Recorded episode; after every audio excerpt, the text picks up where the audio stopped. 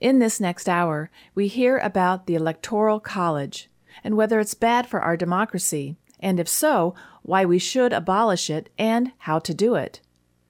This talk is a PowerPoint presentation prepared by the League of Women Voters of Illinois with a script read here by Aileen Nettleton and Joy Cardin.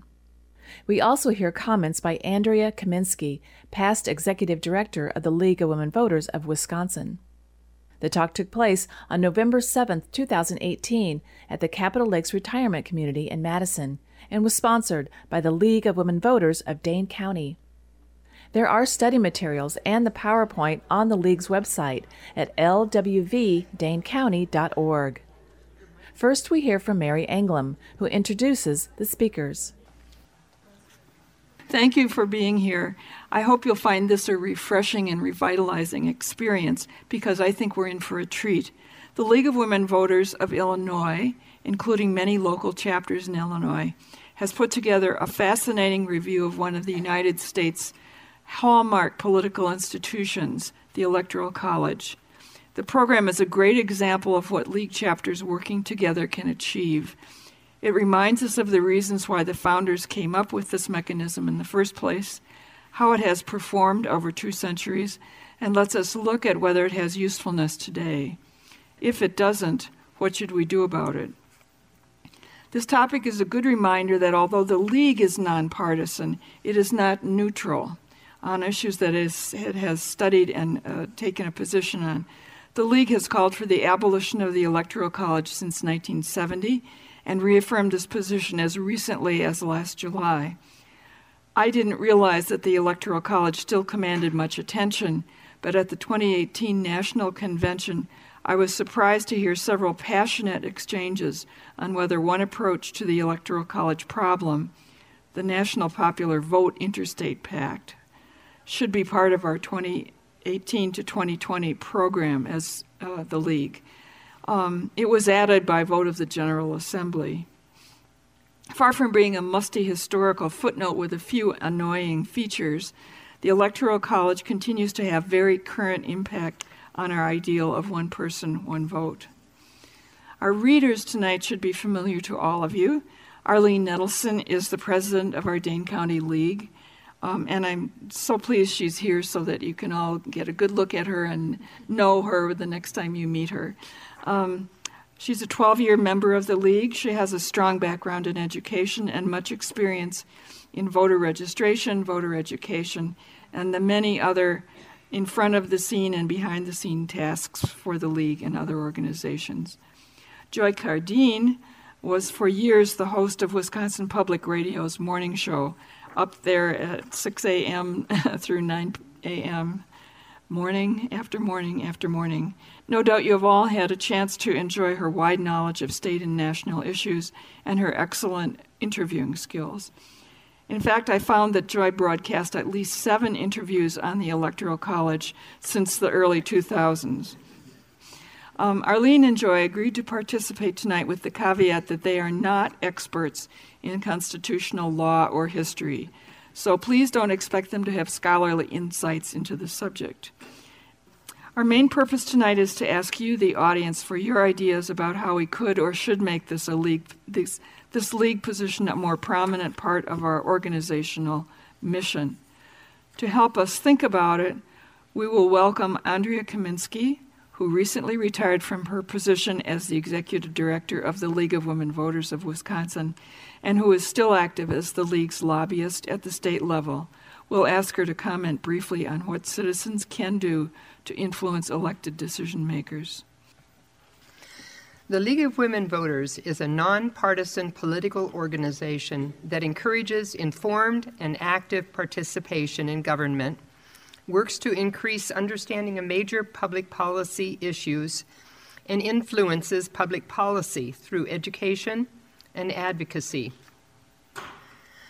The League is a natural home for the movement to abolish the Electoral College because the League is about making democracy work for everyone. The League is specifically and proudly nonpartisan, which means that it can work to improve our democracy without partisan rancor and can help unite people around a common purpose. It has national reach and a trusted voice, as well as over 500 local leagues across the nation that are comprised of citizens like us working to improve our democracy. The League of Women Voters recommends many changes to our election system that would increase fair and representative participation in our democracy, from issues such as voter information and registration to candidate selection, election procedures.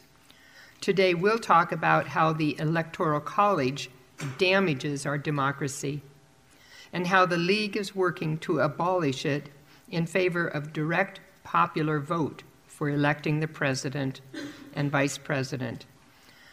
They adopted this position in 1970 and most recently updated it in 2010. First, we'll talk about where the Electoral College comes from. Why did the framers of the Constitution create the Electoral College? This is a discussion which could and has taken up several book chapters. We'll try to distill it down to its essential elements as understood by scholars who have tried to answer this question. The framers' most important consideration was that they wanted to limit the potential for corruption and concentration of power and to maintain independence between the executive and legislative branches. Therefore, they wanted a method other than having Congress select the president, which was the method originally suggested by the delegates. So, why not just elect the president directly by the people? Some of the Constitution's framers worried that large distances and lack of communication would make the people ill informed about the candidates and unlikely to choose the best person. They worried that the people would be easily misled by a few designing men or would simply vote for the candidate from their own state. They wanted some kind of intermediary system. It's worth noting that very few of the framers were worried about angry mobs hijacking the selection of the president. The worries were more about how a vast population spread over a large country would be able to make an informed choice. There was some element of the ongoing tension between the northern and southern states as well. Slaveholding states did not want direct election because they wanted their enslaved people to count as three fifths of a person in determining the number of electors the state received. Remember, this was the arithmetic that was used to determine their numbers in the House of Representatives. So, having the elector system artificially boosted the voting representation of slaveholding states, just as in Congress. Whereas a direct popular vote would only count the number of people who could vote, which of course did not include enslaved people. In fact, evidence suggests that there was a lot of discussion, confusion, and changing of minds during the process of figuring out the electoral system the election system. It was one of the last issues discussed at the exhausting, long, hot, contentious convention, and fatigue and impatience may very well have played some role in its adoption. It had broad but unenthusiastic support and seemed like the best they could do at the time. The second choice of many, but the first choice of few, with little idea how it would play out in reality. One historian called it a jerry rigged improvisation. Most of the framers did intend for the selection of the president to be based on the popular wishes of the citizenry, with the elector system in an intermediary system intended to breach the difficulties of distance and communication. James Madison considered the elector system to be the best thing to direct selection, saying that the president is indirectly derived from the choice of the people. However, there is some evidence that they also expected the electors to exercise their own discretion in the selection of the president as a bulwark against corruption, bias, or misinformation. But the electors have almost always acted as a rubber stamp on the votes of the people, with very few exceptions. In those instances where an elector has voted differently than the state's voter dictated, they have generally met with a great deal of protest and anger, which is to say, the people expected the electors to be a rubber stamp on the will of the people and have never been interested in them exercising their own discretion. Notice that none of the founders' original concerns remain relevant today. Citizens are quite able to become informed about the candidates no matter where they live. The framers' concern about the corruption and concentration of power that would come if Congress selected the president is still valid, but no one is proposing that we move to this system. And any notion that we might need electors to exercise their own discretion to overturn a so called poor decision by the people has just not been borne out over time. The people don't want this, and the electors have rarely done it. So, in looking at how the Electoral College came about, it's clear that this is not a foundational text of our Constitution that should not or cannot be changed. It is an imperfect system that tried to address concerns of the framers at the time. Just as we have changed our system of electing the vice president and senators, we can also change our system of electing the president if we think it's necessary to improve our democracy. And there is ample evidence that this system is directly damaging our democracy and does, in fact, need to be changed. Why does the League of Women Voters take the position to abolish the Electoral College? It's really very simple. It comes down to the concept of one person, one vote. The unintended result of the Electoral College is to put the choice of president and vice president in the hands of voters in only a few so called battleground states or swing states. I don't have to tell you the names of these states because we are all very, very familiar with them. They are four of our well known swing states, and they are among the 19 states that received all campaign visits from the two presidential candidates in 2008. The other 31 states received not a single presidential campaign visit. Well, you might ask, so what? In the age of television and smartphones, we can easily watch the candidates' speeches, no matter where they make them, and we can get the highlights from any number of news outlets. True. But the problem with this system goes well beyond our ability to hear what the candidates have to say. Part of the League's core mission is to encourage the informed and active participation of citizens in government. As such, perhaps the most disturbing aspect of the Electoral College system is that it creates a disincentive to vote for citizens living in the non battleground states, which is the majority of the people in our country. If you live in Illinois or Mississippi, why should you bother going out to vote on a cold or rainy day when you know your state is going to go blue or red anyway? The data from 2016 bear this out. The percentage of eligible voters who cast a vote for president was significantly lower in non swing states compared to the swing states the Electoral College decreases participation in our democracy. This is bad for democracy. Another significant negative effect of the Electoral College system is that it polarizes our electorate and exaggerates our sense of being a divided nation, a nation of red versus blue. Did you know that in Alabama in 2016, 35% of the voters chose Hillary Clinton, or that 32% of California voters chose Donald Trump. That's a lot of people, not a fringe minority, but a significant portion of the population of these states. And these are two solidly red or blue states. What about Colorado, where 43% of voters went for Trump, or in Georgia, where 46% went for Clinton? Doesn't matter. You look at this map and all you see is red and blue. right and left, black and white. There are no centrists. There are no complicated middle ground. There is no reason to even talk to people in those other states because they are just too different from me. Their views are too extreme.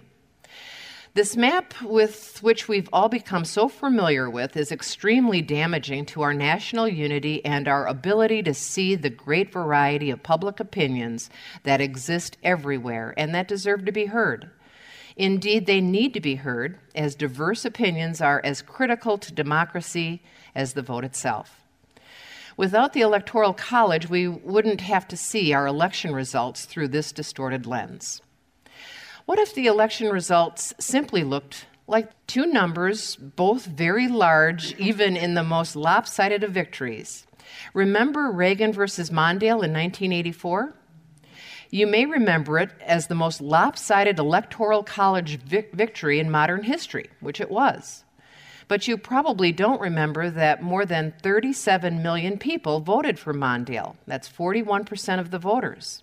That's not a trivial number, and it highlights the way the Electoral College simply erases the diversity of opinion in our democracy. Because when we see it through the Electoral College, almost all of those so called blue votes are utterly forgotten, erased. Where did all those Mondale voters go? They're gone, they just don't exist. All we see is 525 to 13, the Electoral College outcome. If we begin to see the election results like this, we might begin to see ourselves as a part of a unified democracy, choosing our leader together no matter where we live. Might we become more open to diverse, complicated opinions among our neighbors and fellow citizens, more willing to live among people who disagree with us? Imagine if, instead of seeing ourselves as red or blue, we simply saw ourselves as Americans. The results in two recent elections point us, of course, to another serious problem with the Electoral College, which is it can lead to a presidential winner who did not receive a majority of the votes. This happened five times in our history, and it's the main reason most people find the Electoral College troubling. You may have heard someone say, yes, all of this is true, but here's why the Electoral College still makes sense. We'd like to walk through the most common myths and misperceptions about what the Electoral College does and does not accomplish, what it was meant to do, and how it's impacting our democracy. These are not just fringe theories, by the way. These are the main points that supporters of the Electoral College use to defend this antiquated system, and none of them stands up under scrutiny. You're listening to The Electoral College Is It Bad for Our Democracy? Presented by the League of Women Voters of Dane County. Myth number one. Without the Electoral College, our presidents would all be chosen by a couple of big states like California, New, New York, and Texas. Let's run through the numbers to see how it would actually play out in an election by national popular vote. Let's say, for the sake of this example, that every state in the Union voted 60% to 40% for the same candidate.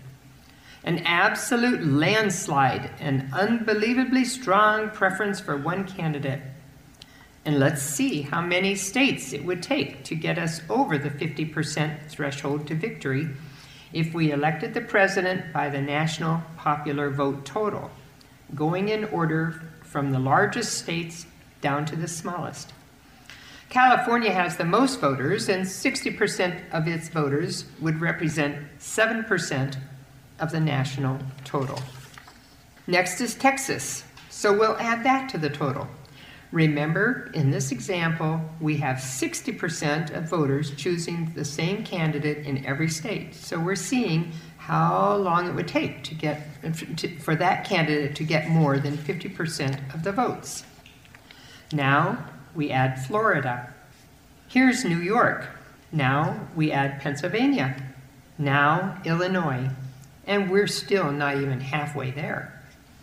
Let's add a half dozen more states and see where we get. In fact, it would take the votes of 30 states to get us over the 50% threshold even in this incredibly lopsided scenario. In reality, of course, California and Texas might go for different candidates, in essence, canceling each other out. And the margins of victory would likely be much smaller in many of the other states, which means that it would take even more states' voters to get up to 51%. And you can do this same exercise for cities, by the way. The 10 largest cities in the country only make up about 10% of the vote. If the largest 100 cities all voted unanimously for the same candidate, it would still only get us up to 30% of the total vote, nowhere near the 51% needed to win. And this top 100 list includes cities like Laredo, Texas, and Spokane, Washington. These are cities with populations in the 200,000s. It is simply mathematically impossible for an election by popular vote to be determined by just the largest states or the largest cities. The fact is that direct election by popular vote would ensure that every person is equally represented, regardless of where they live. Voters from swing states would count just the same as voters from non swing states. Voters from the city would count just the same as voters from the country. A California Republican's vote would count just as much as a California Democrat's. Let's look specifically at California, where the presidential vote is split just as it is in all states 32% of California voters went for Donald Trump in 2016. Once the state's votes were totaled, all four and a half million of those Trump votes were erased. Why should only a portion of a state's votes count in choosing the president of all the people? In a national popular vote system, those votes would be added to the national total along with the votes from all other states, regardless of who got the most in each state, and regardless of whether that state is big or small. The fact is that we no longer would be voting by state, but by person. So a California voter would get no more say in our presidential election than a voter from Mississippi, Rhode Island, Kansas, or any other state. This is what the framers intended when they unanimously agreed with James Madison's statement that the president is to act for the people, not for the states. Myth number two. Smaller, less populated states need the protection of the Electoral College to ensure their interests are represented by the president. The fact is, there is no coherent small state or large state interest that needs protecting by the Electoral College. Even the smallest state has substantial diversity within it, and it is a fallacy to suggest that when a state goes red or blue, that this represents the interests of the entire state. The concerns of a farmer are likely to be very different than those of a computer programmer, whether they live in New Hampshire, Nebraska, or any other small state. Small states represent a great diversity of economic interests, and they share many of these interests with large states. For example, agriculture. Most farmers live in states with large populations, such as Texas, Florida, California, and Illinois and they share economic interests with farmers from smaller states all over the country. The great political battles of American history have been fought between opposing ideologies or economic interests, not between large states and small states. There is no coherent small state interest that needs protecting by the Electoral College. This the representatives of small states do not vote as a bloc in Congress, and their citizens do not vote as a bloc for president. The numbers from the 2016 election show this emphatically. The smallest one third of states, those with fewer than six electoral votes, did not all go for the same candidate. In fact, they were exactly evenly split with eight going for Clinton and eight going for Trump. Small states do not vote as a bloc and they do not benefit from the Electoral College. In fact, smaller states are routinely ignored by presidential candidates under the current system. Instead, the candidates focus their time on the so called swing states that decide the election. 19 states received all campaign visits from the two presidential candidates in 2008, 2008, virtually ignoring the 31 other states, both large and small. So there is no basis for the myth that smaller, less populated states need the protection of the Electoral College to ensure that their interests are represented by the president. And in fact, the Electoral College actually diminishes the rightful representation, the residents of larger states. For example, Virginia's population is almost nine times larger than Delaware's but it only gets about four times as many electors because electors are based on the number of senators and representatives from each state. Is this fair? Myth number three the Electoral College protects the rights of the minority from the tyranny of the majority. Protecting minority rights is a critical part of democratic societies, and the Founding Fathers designed our government accordingly. As a result, two of our three branches of government are designed to ensure the protection of minority rights. The first is the courts. Their role is to ensure the constitutional rights of the individual, regardless of the opinion of the majority of citizens. The second is the Senate, in which every state, regardless of population size, gets two representatives this ensures that Wyoming gets heard just as loudly as New York, even though more people live in New York. The courts and the Senate protect the rights of minority groups. The president is supposed to represent the interests of all Americans as fairly and equally as possible. That means one person, one vote. Myth number four Abolishing the Electoral College will mostly benefit Democratic candidates. Modern analyses show that in 1960, Republican Richard Nixon actually won the popular vote by about 48,000 votes over Democrat John Kennedy. This is the Electoral College map for the 2004 election, where George Bush won over John Kerry with 3 million more popular votes. But if John Kerry had received only 60,000 more votes in Ohio, he would have won the Electoral College and thus the election, even though Bush would still have had nearly 3 million more popular votes. And on a more personal level, what about the Republican voter in so called blue Vermont or the Democratic voter in so called red Kansas?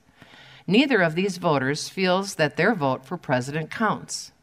This is a disincentive for them to vote, and this is bad for democracy.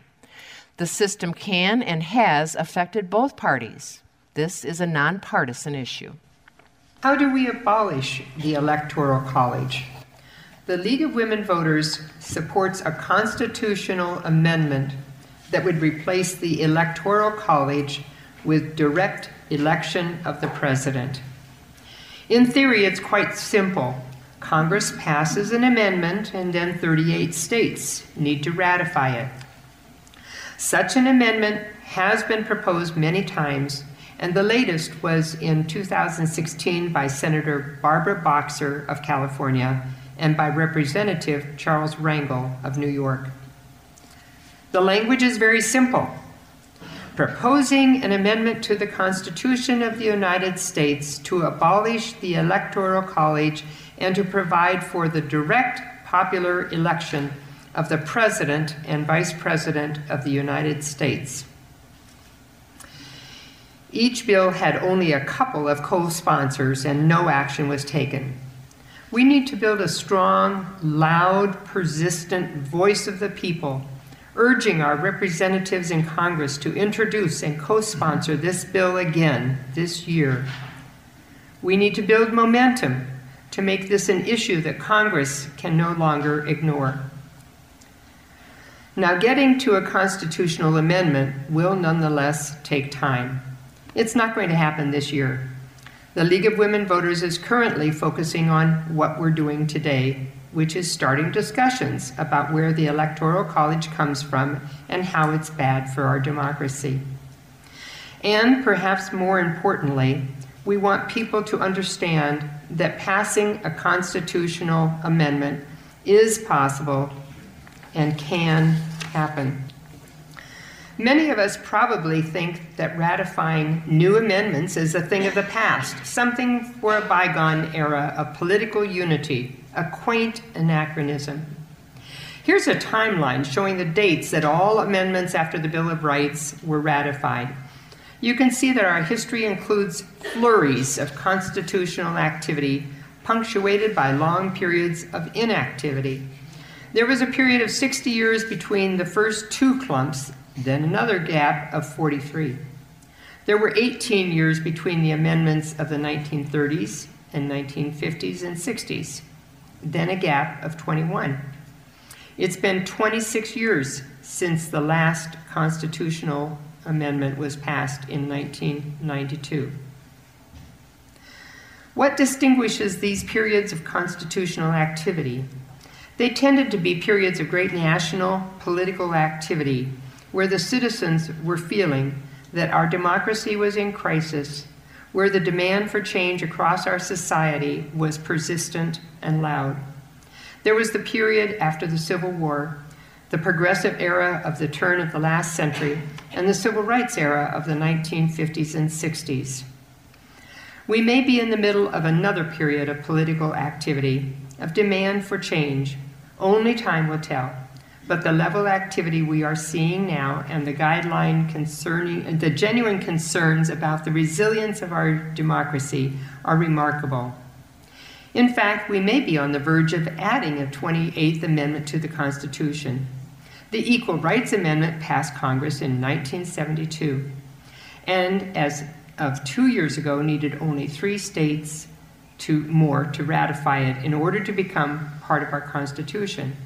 In 2017, Nevada ratified it. In 2018, Illinois ratified it. So if one more state ratifies, we will add the 28th Amendment to our Constitution. Amending the Constitution is not a thing of the past, it is a thing of right now. There is a process for doing so, and that process requires the citizenry to make it known to our legislators that we want change. We do that all the time with legislation. It's the same for amendments. We just have to build a stronger consensus and a louder voice. It is, as always, one step at a time.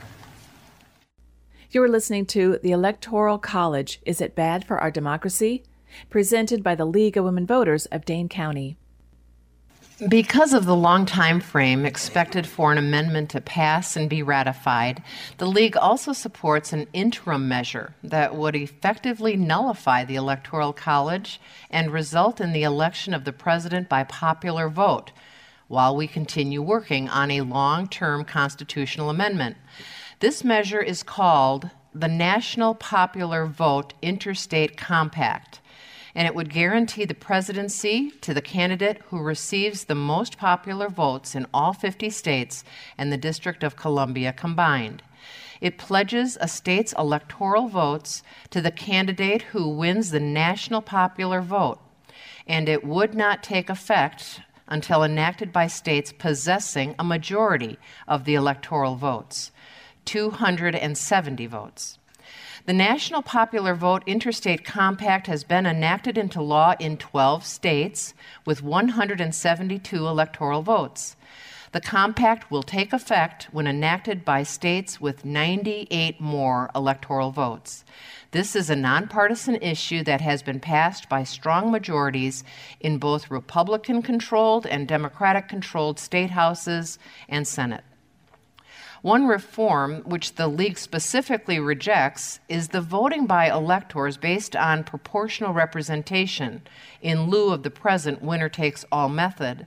The Constitution says that states are free to assign their electors however they see fit, and winner take all is not the only option. Currently, Maine and Nebraska assign their electors proportionate to each candidate's vote percentage in the state. So, for example, if 40% of Nebraska voters choose candidate A, then candidate that candidate would get 2 of Nebraska's 5 electoral votes. The problem with this system is that it's actually fairly likely that no candidate would receive the 270 electoral vote majority needed to win. This, according to the Constitution, would send the election of the President to the House of Representatives where each state, regardless of population, would receive only one vote. This would further remove the election of the president from the will of the people and would be in direct contrast to the intent of the framers of the Constitution. All right, you're probably scratching your head about now trying to figure out why this system would make it unlikely that a candidate would receive 270 electoral votes. The reason is that we always have more than just two parties running for president. There are third parties and fourth parties and beyond. In the 2016 election, votes were actually cast for 31 different candidates, plus none of the above in a few states. Let's run through a quick example with the 2016 election. Here you can see that Arizona has 11 electoral votes. 45 of the voters, 45% of voters chose Clinton, 50% chose Trump, and 5% chose other candidates. If we allot the electoral votes proportionately rather than winner takes all, we get five votes for Clinton, five and a half for Trump, and one half for the others. Here's Colorado with nine electoral votes 47% for Clinton, 44% for Trump, and 9% for the others and you can see how their electoral votes get apportioned accordingly.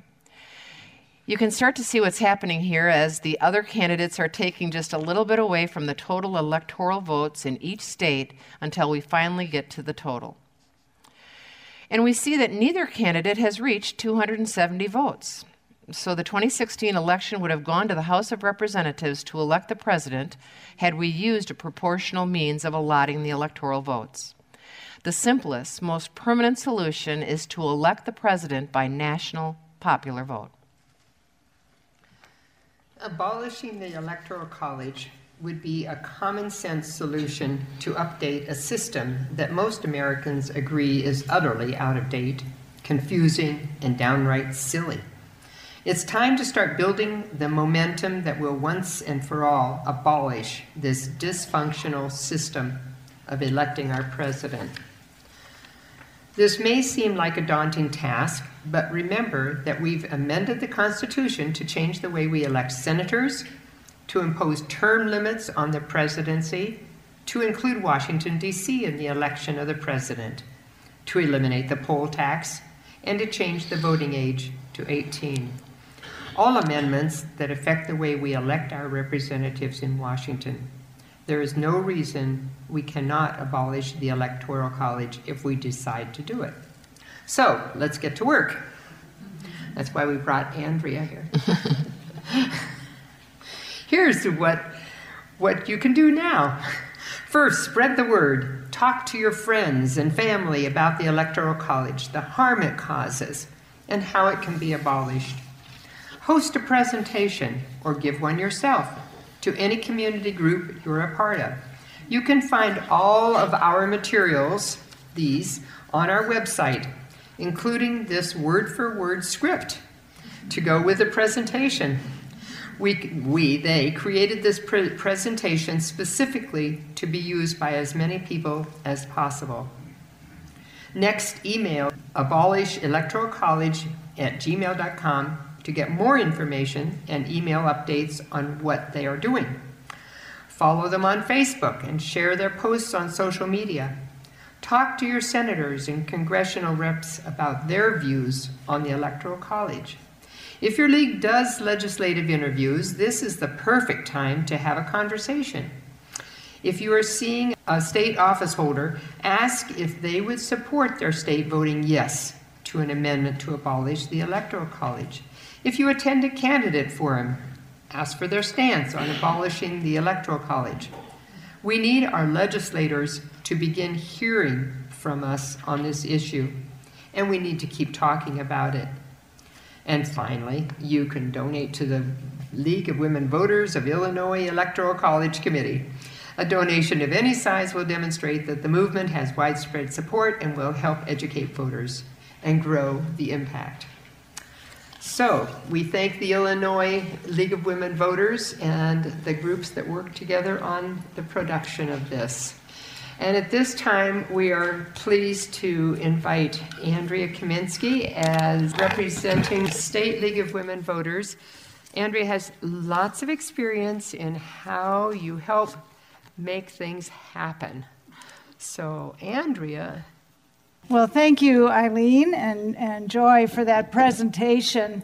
Um, I'm going to start by saying I'm not an expert in constitutional law either, but um, Aileen invited me to uh, to come and talk to you a little bit about um, a new role that I'll be playing at the state in the state league office, and uh, also some effective ways to lobby our, our state and federal legislators and what we can do in particular to, um, to get either the national popular vote, um, interstate compact, or a constitutional amendment to abolish the Electoral College passed. So I'll start with the easy one my new role. Um, I, lobbying was part of my job when I uh, served as the um, executive director of the in the state office as your executive director. But um, now I'm uh, it, I'll be doing it uh, on a more dedicated, um, part-time, contracted position with the state office. The state board decided to make this move and, and, um, and uh, take the lobbying out of the executive director's job, in part because our organization's growing. And our new executive director, Erin Grunze, is uh, is yeah, she's very capable and very wonderful, but um, we, it's a bigger organization, and, and she's got plenty to do just to see to the well being of our organization and represent us. Um, also, uh, we want to, this is part of a broader effort to strengthen our state legislative committee, which is chaired by Ingrid Roth, and uh, have a greater impact in the state capital. So, um, so I'll be doing this actually starting later this month. Uh, the legislative committee will be meeting for the first time um, uh, for the coming session. Uh, we usually do this after the fall election because we want to uh, we want to get together and start thinking about what we really want to focus on in the coming uh, legislative session when we've got a new legislature in place. So, as for some effective ways to lobby state or federal uh, legislators, I, will just say that one of the League's major strengths is the fact that the League speaks with one voice. Um, on, on state legislative matters, the, the state legislative committee and the lobbyist, you know, who works with them, um, will, will take the lead in our advocacy, as we always do in state matters.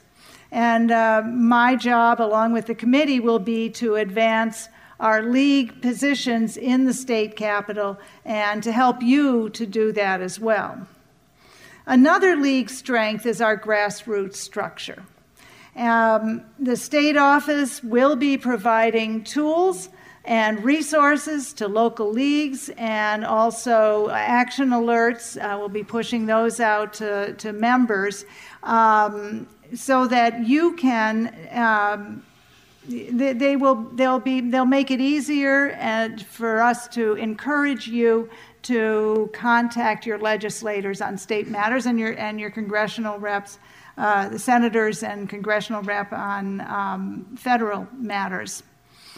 Um, And, and when, when local members, when members do that, they do it on, uh, as individual constituents. Because that's who the, the legislators want to hear from, is their constituents. And so you're not speaking for the league, but you're speaking uh, using resources that the state office will provide um, to help you speak on the issues and uh, if, if you support the league positions.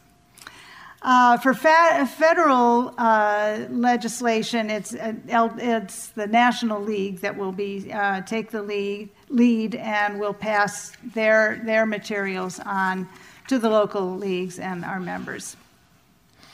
Now, we did have action alerts that went out in the last legislative session. Um, does everybody get e- the emails from the state office? If you're not getting them, you can get them. Um, it, you can call the, the League of Women Voters of Wisconsin or send an email and uh, go through the website and use the contact form. Eh, but whatever, you can ask to receive those um, action alerts as they come up. They'll tell you when um, when there's something important happening and when your voice can really make a difference. And they'll give you um, some, some words and some ideas and information to make that a little bit easier. Last, in the last session, we also had, we had a, a, a phone app, a mobile phone app. Um, that some people were using. We were just kind of testing it, and um, I'm not sure. We haven't decided whether we'll, we will continue with that. But uh, that was also, it, it would send you a, a, quick action alert and tell you, contact your, your representative now, and, um, and here's, here's what you can say. Now, I was also asked to talk a little bit about what it's going to take and what, what our role can be in getting either the National Popular Vote Interstate com- Compact or a constitutional amendment to abolish the Electoral College adopted. The League's national position on which on which our, our stance, our, our position to abolish the Electoral College is based.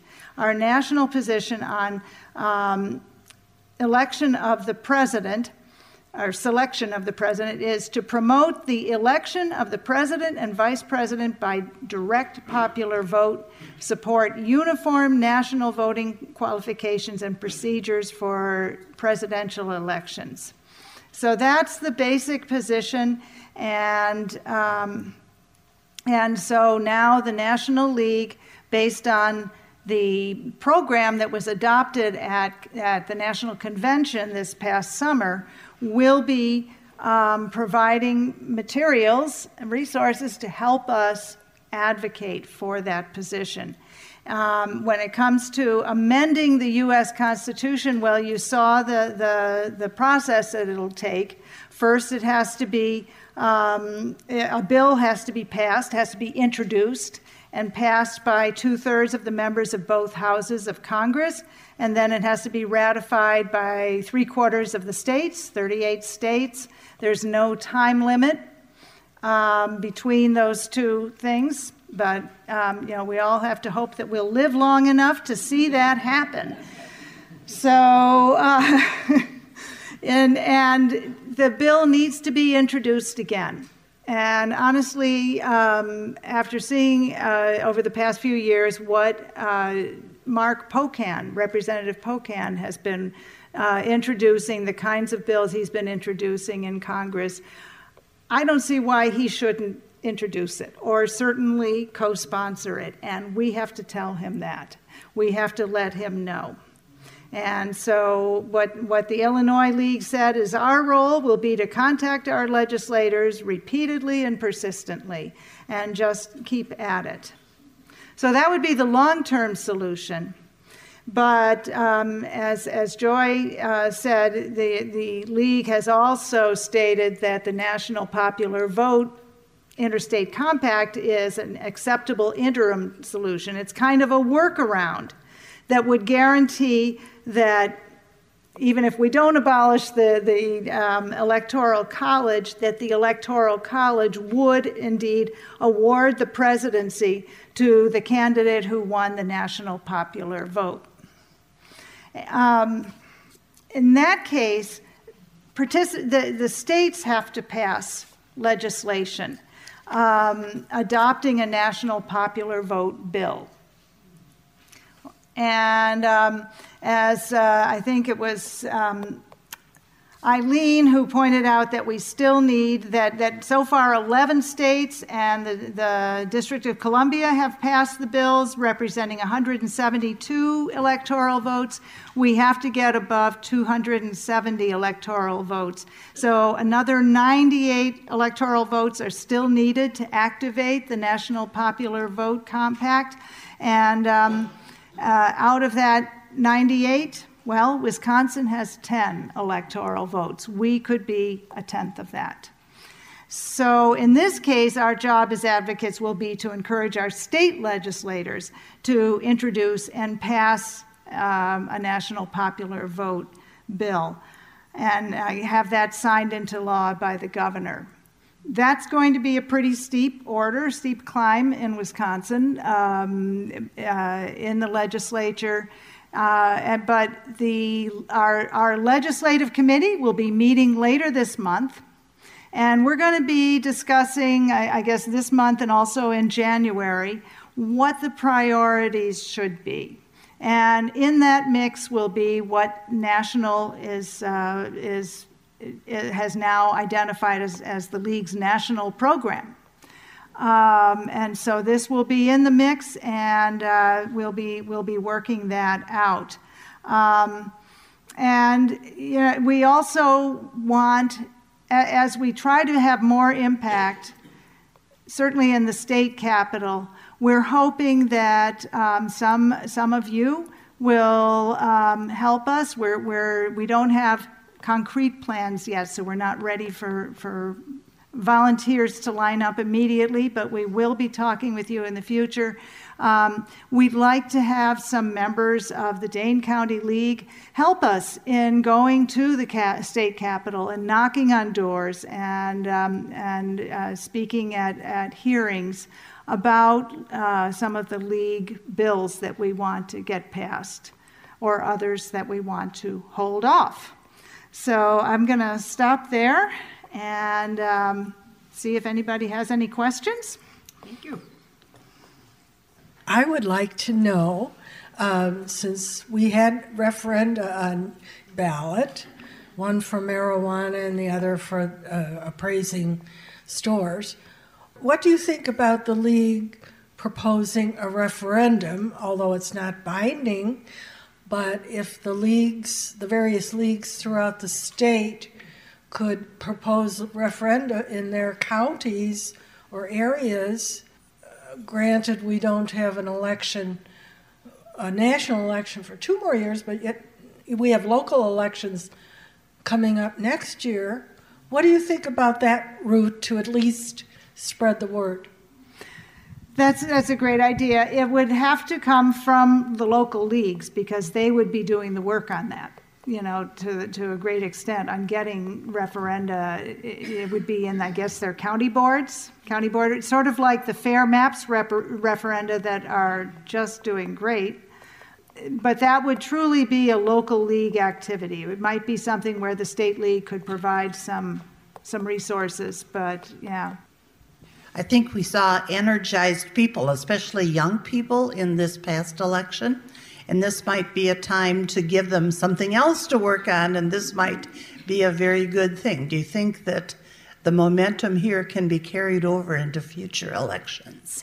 Well, I certainly hope so, and it would seem to me that that this electoral college issue would be one that young people would get behind because they do you know it, it's just such a matter of fairness and um, and it and, and, and it seems so illogical. One of the other advantages of getting rid of the electoral college is that it would incentivize against the uh, idea of restricting people's right to vote you know, with all these mechanisms to disenfranchise people because you'd want to have everybody in the state have an opportunity to share their votes on the national issues.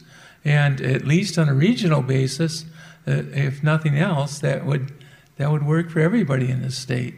Uh, to have more people voting uh, rather than less people voting, so it would be an incentive to get rid of all these restrictions on mm. people's rights to vote. Makes sense to me. You know, and when it comes to uh, motivating younger people, it, there, you mentioned how this is an antiquated system. And I don't know about you, but in my family, the young people are, don't have a lot of patience for antiquated systems. you know, things that don't make sense because, but, but you just hold on to them because that's the way we've always done it. They don't, they, they aren't interested in that. So who is it that has a stake in keeping the Electoral College at this point? That I think that's a really good question, um, based on the based on the the presentation that the Illinois League pr- provided for us. It looks like it isn't good for anyone. Um, it was good for the Trump campaign in the last election. You can say that and it was good. You know, it's it, it's been good what four or five times for a particular candidate in the history of the country. So um, that may be something we have to understand before we're going to be able to really advocate. Is um, but it seems that from the presentation, it would appear that that the arguments in favor of it are are just myths. It, it's the kind of thing where people believe these things, but they aren't necessarily true. And so they think they have a stake. And they need to be educated. Thank you. I don't mean to be an alarmist, but something that I've been concerned about with the continuation of the Electoral College, when you have people's popular vote being uh, not only disrespected, being uh, just uh, ignored. um, that to me really seeds the um, a revolution. And again, I don't want to want to be an alarmist, but I think for the stability of our country, this really needs to be looked at. Thank you. I think I don't quite understand exactly how the compact, the National Vote Compact, can be established when I speak to people who are much more conversant with the Constitution than I am, um, I find that they sort of feel that that is not some way that you can actually go about it, that you would have to go through an amendment. But clearly, an amendment to the Constitution is unlikely to happen for very many years. So, the issue that I think needs a little more clarification in my mind is how the League expects the compact to be actually brought into operation and whether it has to be done piecemeal through various states or whether we need to put a push so that something happens all at one time. Um, thank you. The for that question, the um, the compact has to be. It's created through state level legislation in individual states. And what did we say? 11 states plus the District of Columbia have already passed these bills and enacted them in their states. And the states have individually have the right to determine how they will assign their their electoral their how they'll award their electoral votes. And so what this what these bills do is they say our state, if we do it in Wisconsin, Wisconsin will award its electoral votes, all 10 of them, to the, the winner of the popular election. And so, if you have enough states that individually pass this law, then it, you're, still, you're, you're, you're still using the Electoral College. But what you're doing is you're, you're forcing the Electoral College to support the, the winner of the, of the public election, the um, popular election. Oh, okay, all right. Um, the, the comment is that I, this is part of the law that, that they're passing. Part of the bill they're passing is mm-hmm. that they say they will do this. They'll award their, their um, electoral votes to the winner of the popular election if enough states pass the, the, the law to make it make a difference, you know, to make it work. What, what then is enough? Enough states? Well, it would be enough states to add up to 270 electoral Mm-hmm. votes. And we're currently at 200, uh, 172. Yeah. So we would be working to get Wisconsin to do that. That's right. In, here in, in our state, we would be working to get our, our legislature to introduce a bill here. Mhm. It seems to me that the, in order to propel this, it's a question of education. And as a retired teacher, you know where that takes me. as I was watching your presentation, um, I became more and more convinced that the numbers that you chose to show us show that the Electoral College should be dispensed with. I'd like to be able to try some of those numbers myself. So now I'm thinking, what if there was, since, since I know how to use a spreadsheet, let me just say spreadsheet, that would be available to social studies teachers to bring to their classes and say, play with this, try different Mhm. scenarios in the hope of creating a groundswell among younger people. That's a great idea. And in fact, there is a computer program that's called the redistricting game that, that shows it, it's, it's on a different topic, but it shows what happens if, if you draw the lines this way or the, the lines that way on, on district maps. And um, you could do the same thing, well, somebody could do the same thing for um, the Electoral College um, where where you could you could try out different you know well what if Wisconsin went 60% for this candidate and 40 for that one? What would that do? And and try doing that for different states. That's a great idea. We we just need someone to we need a programmer yeah Thank you. I have a quick question. Are there other groups advocating for the abolishment of the Electoral College besides the League of Women Voters? that's a great question i'm sure there are did, did you in your There- research There is a, a group that, there is a group, there is a group that calls itself uh, the, the Interstate Compact uh, Oh. Electoral College Group Advocacy Group. There, it, it exists, so. It's called Fair Vote, I think. I Yeah. just found their website. Yeah, So it's not just the league. yeah. But that's the uh, National Compact, Popular Vote Compact. That's not abolishing the Electoral College. Right. Yes, I, I think you brought up a good point, though, is that we should know who our partners are if we're going to do this, because we can't do it by ourselves. So you felt as though our legislature would not pass the compact? Did I hear you say that? Or is there something that we can do to encourage that? It has to be both branches of the legislature, correct? Right. That would do it by a majority? Well, to pass the, the national, the compact, um, they, it would just be a matter of, of passing a bill.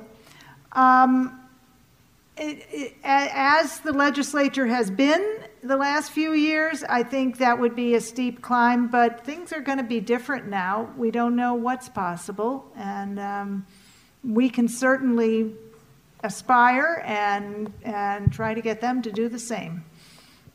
And Pocan, I think that's a good idea. Maybe Tammy Baldwin would like to do the same thing in the Senate? Yeah. Uh, In terms of the new, in terms of the Electoral College? Yeah, and, um, but as we said, it's, it doesn't have to, um, it doesn't, it doesn't benefit one party. Right. Yeah. Um, this seems to me a really good idea, but I also am a little worried about in a close election, couldn't you need recounts in almost every state? I mean, the way it is now, you know, sometimes you have recounts in like two or three states, but I could see, say the margin was, you know, 120,000 across the country. You, you could really have recounts in every state trying to figure out the the actual margin, I, I could see this sort of dragging the election out endlessly. You're, are you referring to the constitutional amendment? Uh, well, no, just say just say it went by popular vote, Okay. and then the margin across the whole country was, you know, like hundred thousand, something small. I mean, couldn't that require almost a recount in every state then?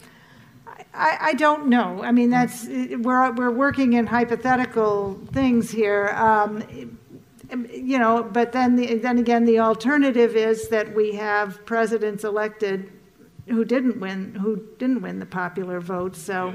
The Electoral College already has that problem because they have to wait until the, the votes of each state are counted for them to determine how the Electoral College votes are distributed uh, under the rules of that state. And the Electoral College doesn't meet until quite a bit after the election. Somebody else can remember the date. Seems to me that this is timely because it's not going to get done by 2020, which is the next presidential election. So it's not threatening to President Trump. Therefore, it, it's timely to take this on now before we get into another four years. That's a good point. This is just a general question about us contacting legislators. I've always wondered, because I do do it a few times a year, is it a good idea to only contact the person that you can vote for? Or is it a, a good idea to do we have any influence if we're in one legislative district and we're corresponding with somebody in another, or for example, even with our senators, if they think uh, we're in Dane County and we only vote Democratic, and if we contact a Republican senator, do, does it even pay us uh, for us to contact people that we don't vote for or who don't think we voted for them? Well, you certainly have the most sway with uh, your own people who actually represent you and whom you, whom you can vote for.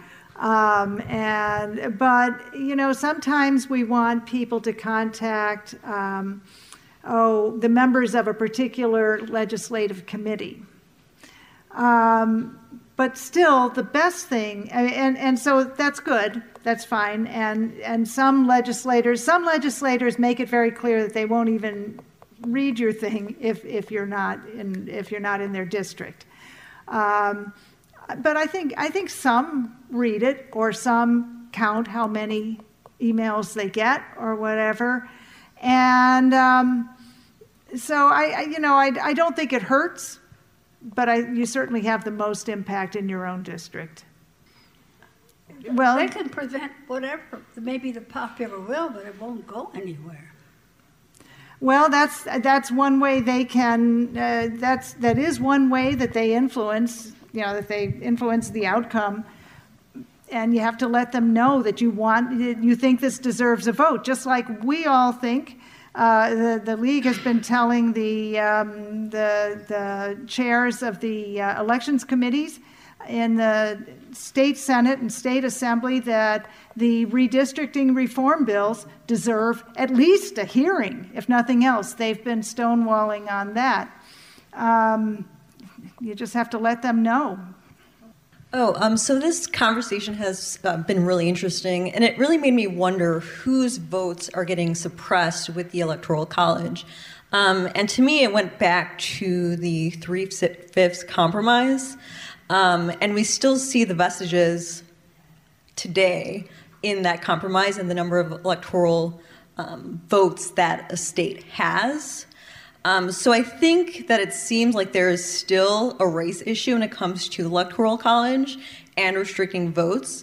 And if you looked at a larger picture and see how votes are being restricted in other ways, such as voter purges, or also um, looking at inmates and not allowing them to vote as well, um, we see that there are there's a larger issue of race in preserving the electoral college. Um, And it, it seems like that might be another way that we'd have to combat voter suppression, not just in terms of saying one vote per person, but also looking at these other kind of cultural or social systems that create inequality. Yeah, um, that sound, I, that's a good point. And, and this, I guess the Electoral College is another form of, voter suppression. And, you know, we want people to vote. We also want their, their votes to count. Uh, pardon my ignorance, but her question begs the question, or her comment begs the question on who selects the Electoral College. And, you know, that's where you can see the possibility Okay. of suppression or bias or anything like that. So, Okay, thank you. That helps. You know, I was thinking of this in a general issue of how do you get more people educated in a short period of time about this issue so it's not a few people contacting their legislators or whatever. And I'm thinking, have people like Ken Burns, Hmm. who do series on interesting topics, whether, you know, you know, Vietnam series recently or whatever that really get people to watch. But this would be a fascinating topic, both from a historical standpoint. Yes, but where you're really getting people to put it on TV, a series, mm-hmm. and and do you know fill out what you guys did with these slides in a very interesting way that gets more and more people understanding what this is about. Thank you. Thank you. I think this is going to need to be our last question. This isn't a question. It's a, addressing that. Do, does your call or your comment or your letter count? They count. They count whether they do something with it or not, but they do count. And I've been I've done um, advocacy with several legislators nationally and at the state level, um, where I've asked, "Is it worth it?" And they said, and they've even told me they count every single call and every single comment. Thank you. And, and sometimes people ask um, if, if, my, if my legislator, I, I agree with everything my legislator does, so why should I call them? But your legislator needs, needs to know that. They need the positive um, feedback. And they need, so that when they stand on the assembly floor, they can say, I've received X number of calls about this. Thank you so much. So we have a m- copy of a movie, which is called Electoral Dysfunction, and it was put on. It was done by Mo Rocca, and she has the shirt. She, he came here and spoke, and um, Oh. she was on a panel with him. And we have a copy of it in our league office. It's called Electoral Dysfunction. You can look it up online. I think you can probably even stream it online. They even have a classroom edition, um, so that might help you, Doug. Good. Thank you. Great. All right. Thank you, Andrea, so very much for sharing with us.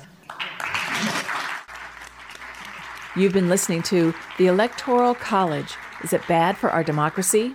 A PowerPoint presentation prepared by the League of Women Voters of Illinois with a script that's read by Aileen Nettleton and Joy Cardin. We also heard from Andrea Kaminski, past executive director of the League of Women Voters of Wisconsin.